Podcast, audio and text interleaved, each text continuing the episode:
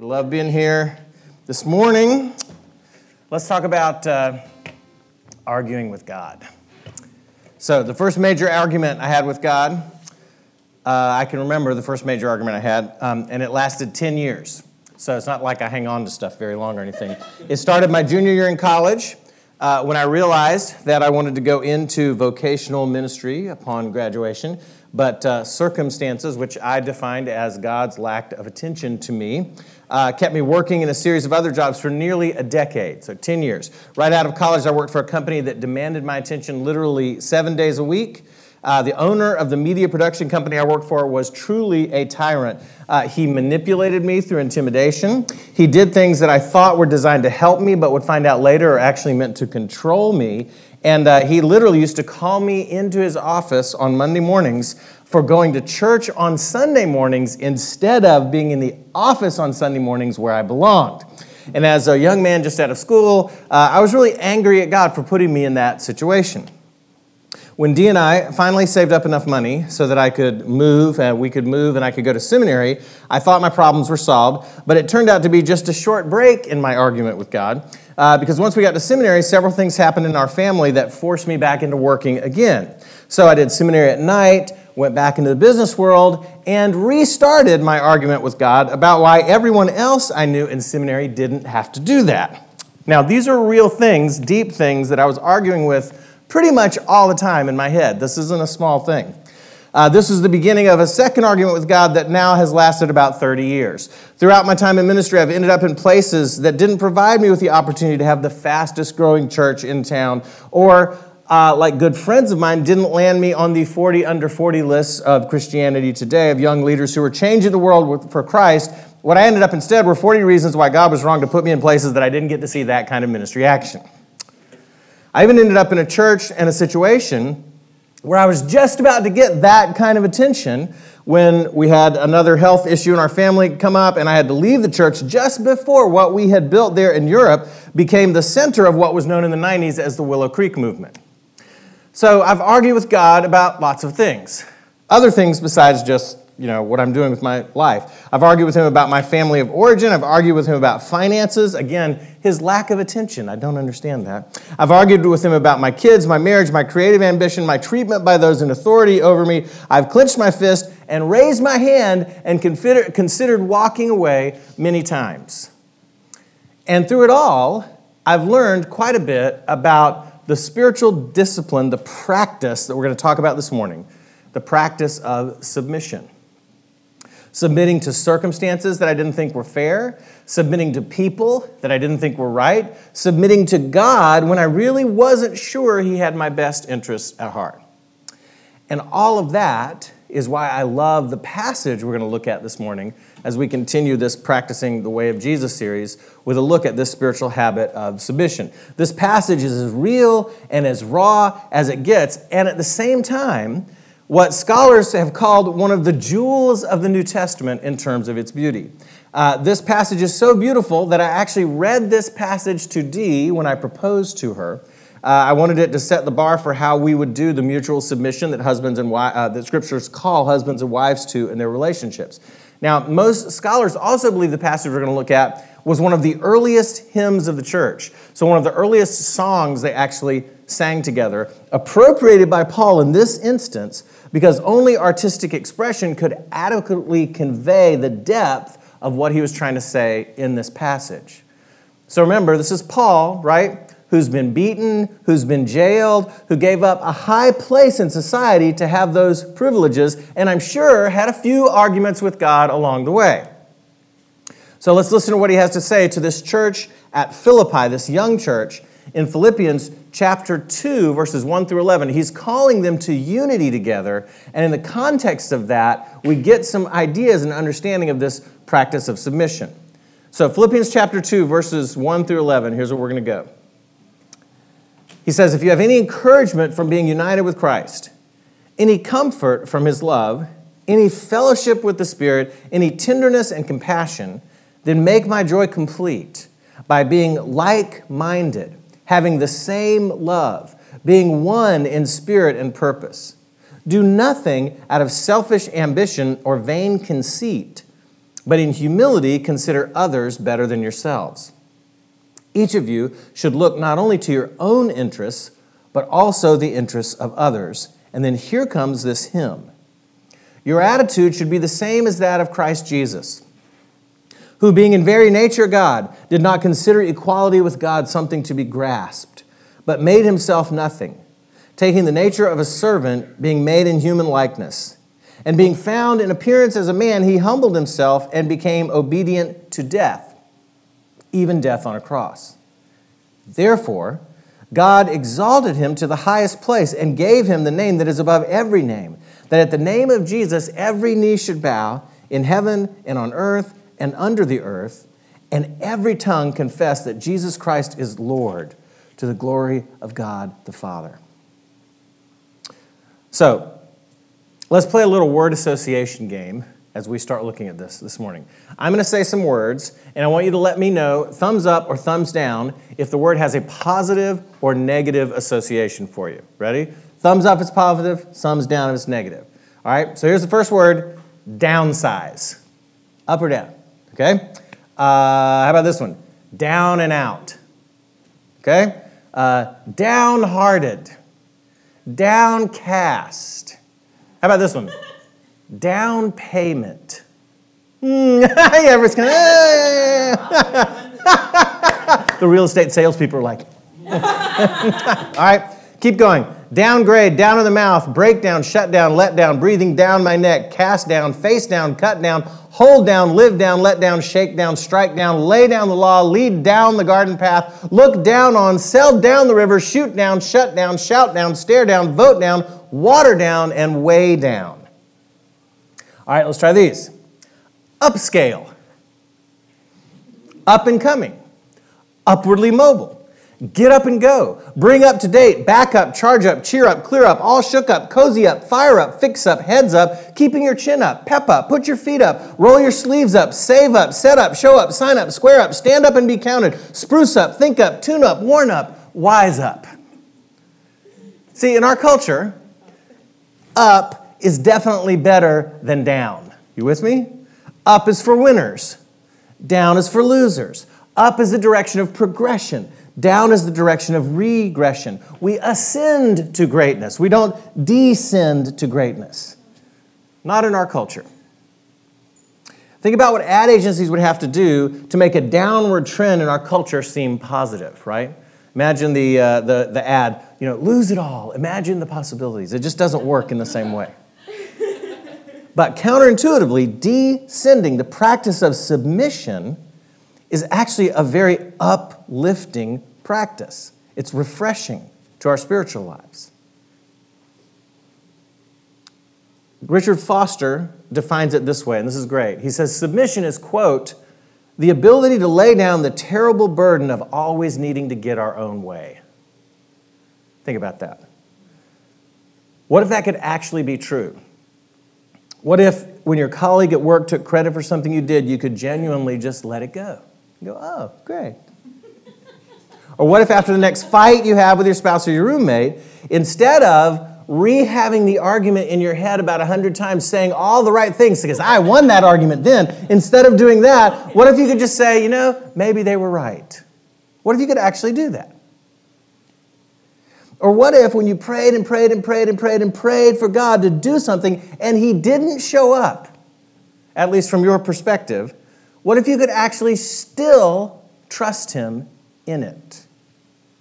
See, the habit of submission shows us how to do these things. But the question is, how do we actually do it? How do we do this? So we get some hints in this passage. So, First of all, in this passage, we see that submission is what I'm going to call open handed. I love verse 6 where it literally says, Jesus did not consider equality with God as something to be grasped. So I want to ask you to do something with me. A lot of audience participation this morning. I want you to take, I want you to grasp your hands. Literally, seriously, I want you to grasp them. Now, I want you to grasp them tighter. And tighter. Now, see what happens? Watch what happens your whole body starts to tense up and your facial expression changes, right? You go. And when I do this, I even do it, if I do it really hard, this is what happens to me. I noticed this when I was practicing. Believe it or not, I practice this, which is a weird thing. But anyway, as I was doing this in my little office, I'm like this, and I noticed I was doing this. Like my, my eyes started da- darting back and forth because what was I doing? I was getting ready for a fight. Now, hold your hands, keep, you don't have to hold them that tight, but just keep holding them. Keep grasping with some pressure while we talk about this. If you and I were to take inventory, you can put them down. You don't have to hold them up, but just, just keep them grasped. All right, I should take a picture of that. That would be a great picture. Here's how the yeah. Here's how the congregation responded to my text up to this morning. Anyway, all right. If we were to take inventory this week, all of us, of how many times we grasped after something this week, how long would that take if we were to take inventory of that? I started, this is truth, I started to do that as I was working through this, this thing, and I realized I did not have enough time to do it. Wow. Too many things. As I really thought about it, things I was grasping after. How much of our everyday is formed around this idea of grasping after what is rightfully ours? It really is a burden. So keep grasping, and then listen to this. One day, making tracks in the prairie of Prax, came a north going Zax and a south going Zax, a north going Zax and a south going Zax. And it happened that both of them came to a place where they bumped. There they stood, foot to foot, face to face. Look here now, the north going Zax said. I say, you are blocking my path. You are right in my way. I'm a north going Zax, and I always go north. Get out of my way now and let me go forth. Who's in whose way? snapped the south going Zax. I always go south, making south going tracks. So you're in my way, and I ask you to move and let me go south in my south going groove. You never knew Dr. Seuss used the word groove. Anyway. Then the north going Zax said with north going pride, I have never taken one step to the side, and I'll prove to you that I won't change my ways if I have to keep standing here 59 days. And I'll prove to you, yelled the south going Zax, that I can stand here in the prairie of Prax for 59 years. For I live by a rule that I learned as a boy back in South going school never budge. That's my rule. Never budge in the least, not an inch to the west, not an inch to the east. I'll stay here budging, uh, not budging. I can and I will if it makes you and me and the whole world stand still. Well, of course, the whole world did not stand still. The whole world grew. In a couple of years, the new highway came through, and they built it right over those two stubborn Zax and left them there standing unbudged in their tracks. Now, a few years ago, this poem from this book was distributed to over 500,000 Bosnian and Croatian children by the United Nations and NATO. The idea was to get kids in a part of the world that was absolutely ravaged by a lack of willingness to submit to one another to think a little differently. So, from Bosnia to Croatia, from Republicans to Democrats, from the crazy violence we see happening all over our world that we hear about literally every day now, we all see Zax like behavior all around us. And if you stop for a minute and think, I bet you can think of at least one instance this week where you bumped into someone going in an opposite direction and neither one of you wanted to step aside. Think back through your week. Or maybe think forward to the week to come and get in your minds an episode that you know is coming. How do we avoid getting stuck in that impasse? Are you ready? Here's the big answer. Are You ready? Open your hands. See, how does that feel? It's a release. It's like laying down a burden, right? This is where the habit of submission begins. It's a simple act of your will to release. Now, of course, as you do this over and over, as you do it in concert with the Spirit of God, what you begin to find out is that release starts to come naturally. It becomes a habit. As God forms your heart through this and other spiritual practices that you're engaged in, you'll find out that you can release. Again, remember what Richard Foster said submission is the ability to lay down the terrible burden of always needing to get our own way. That's a way bigger burden than we recognize. At work, in your family relationships, as you try to merge onto the 405 in the morning. Release. What if you just said, please go ahead? This is an intentional decision that you begin with that requires something else.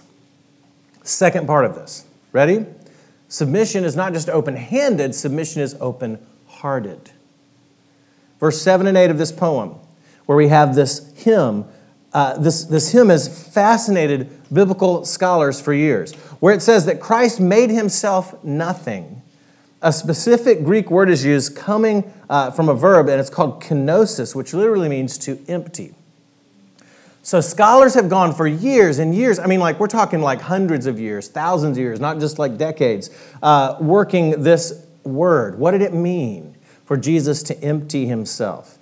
Uh, what, what exactly did it mean? What did he empty himself of? Was it divinity? Was it power? Was it willpower? You know, what was it that Jesus emptied himself of? Reams and reams and books like have been written on this one word for ages and ages. And they say things like this quote, it refers to the pre incarnate renunciation coincident with the act of taking the form of a servant. See, that makes sense. Essentially, the idea here is that Jesus, in eternity past, made a, deci- a, a, specific, conscious decision to lay down his rights for our benefit, to release. He took the form of a servant. And remember, this is God we're talking about. He chose to take on our nature. He released his hold on divinity, which is a choice that inevitably led to the submission of the fullest extent, literally emptying out his soul in death. This is the very living definition of true submission, of true humility. Humility is the open hearted attitude from which submission comes. But here's another way to think about this. What if it isn't just about what it meant for Jesus himself to take on humanity? What if it also is talking about what it means to live divinely for us? All right? I have kind of a long story. I'm going to read you. It's a good story about this idea. So just hang with me. There was once an old monastery that had fallen on hard times. Centuries earlier, it had been a thriving center where many dedicated monks lived, worked, and had a great influence all over the realm. But now only five monks lived there, and they were all over 70 years old. This was clearly a dying order. A few miles from the monastery lived an old hermit who, thought, who many thought was a prophet. One day, as the monks agonized over the impending demise of their order, they decided to visit the hermit to see if he might have some advice for him. Perhaps he would be able to see the future and show them how they could save the monastery. The hermit welcomed the five monks into his hut, but when they explained the purpose of his visit, the hermit could only commiserate with them. Yes, I understand how it is, he said. The spirit has gone out of the people. Hardly anyone cares much for the old things anymore.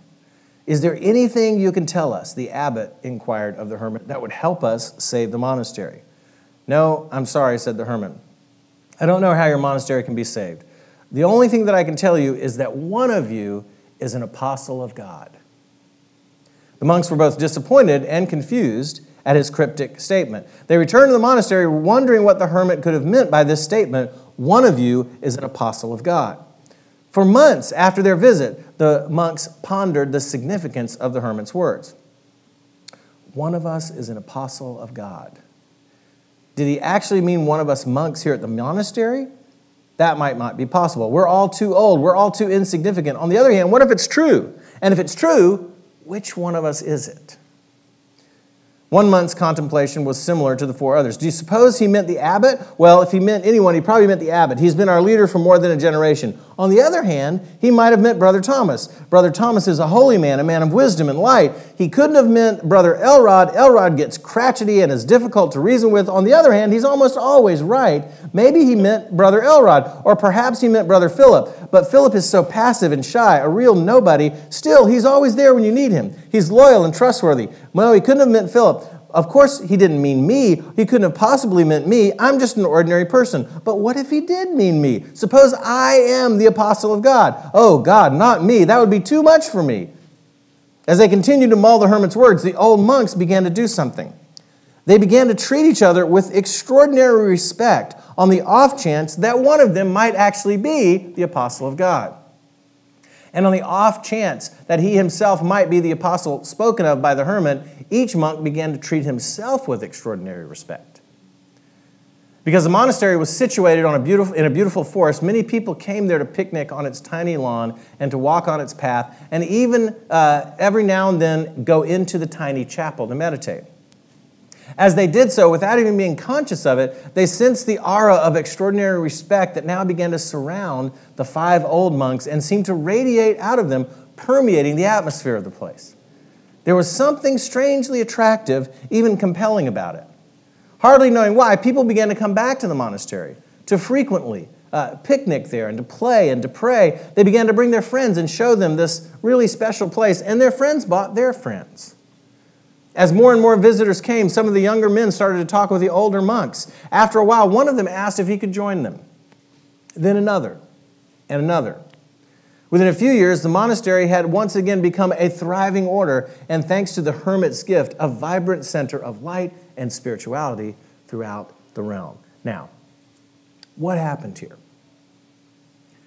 Here's what happened they didn't forget about themselves in submission, they didn't denigrate themselves. They didn't take the downward path to downheartedness or downcastedness or even downgradedness of themselves. Submission was not about them becoming less than who they were, it was about being focused on a bigger agenda than themselves. They became a people on a mission. When I think about my arguments with God, Here's how they've gotten solved every single time. Every single, that's not an exaggeration. Here's how they get solved every single time. They get solved when I open my hands, let go of my agenda, open my heart to God's agenda, and then become focused on His mission instead of mine. Ultimately, that's what the discipline of submission is. We submit ourselves to people to circumstances, to things, because we're submitting ourselves to an understanding that God's mission is bigger than ours. Focusing on His agenda is what moves us forward. Every single time for me. Every single time. Through deep and important and difficult and complex things that I've struggled with every single time. What pulls me out is focusing on God's mission and asking the question what is God's mission in this? So, in that thing that you are arguing with God about right now, what is God's mission in it? What is His mission? That's my encouragement to you personally. Now, here's my encouragement to you all as Resonate.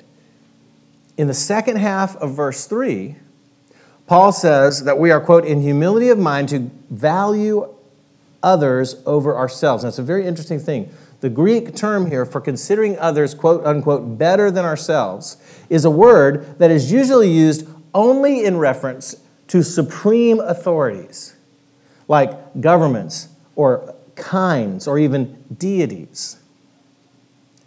So you could say what Paul was saying was to treat one another like little Christs, which is exactly what happened in the story of the monk, and which is exactly my continual prayer for this body.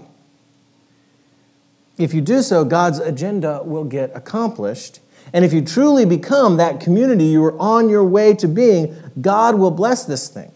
I have seen people in this room care for each other in extraordinary ways.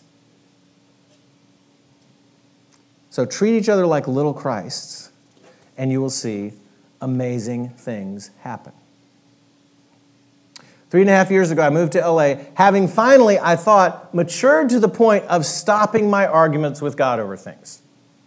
I came here to start a church based on some values I held dear, but without the need to do the big thing anymore. And yet, it turns out that I needed to hand over even the small thing in submission. because God has a different plan. So here's the thing big or small things, as we continue to submit, God continues to do his work. And I'm excited to see what happens as this body continues to pursue that path. Let's pray together. So, Father, um, as we think about all of these different uh, practices we've been looking at this summer study, prayer, fasting, simplicity, giving, and this one, submission. Help us to be people who recognize that we don't have to do these things on our own, that these are not more stuff to do, but instead, these are practices that form our soul. And as our soul gets formed, we become able to be people who can authentically and genuinely release. So, this morning, we're just going to take a minute and think about that thing that we're arguing with you about right now. So, friends, just take a minute and think about that and ask God to speak into it. Ask Him to show you what it is you have to release this morning.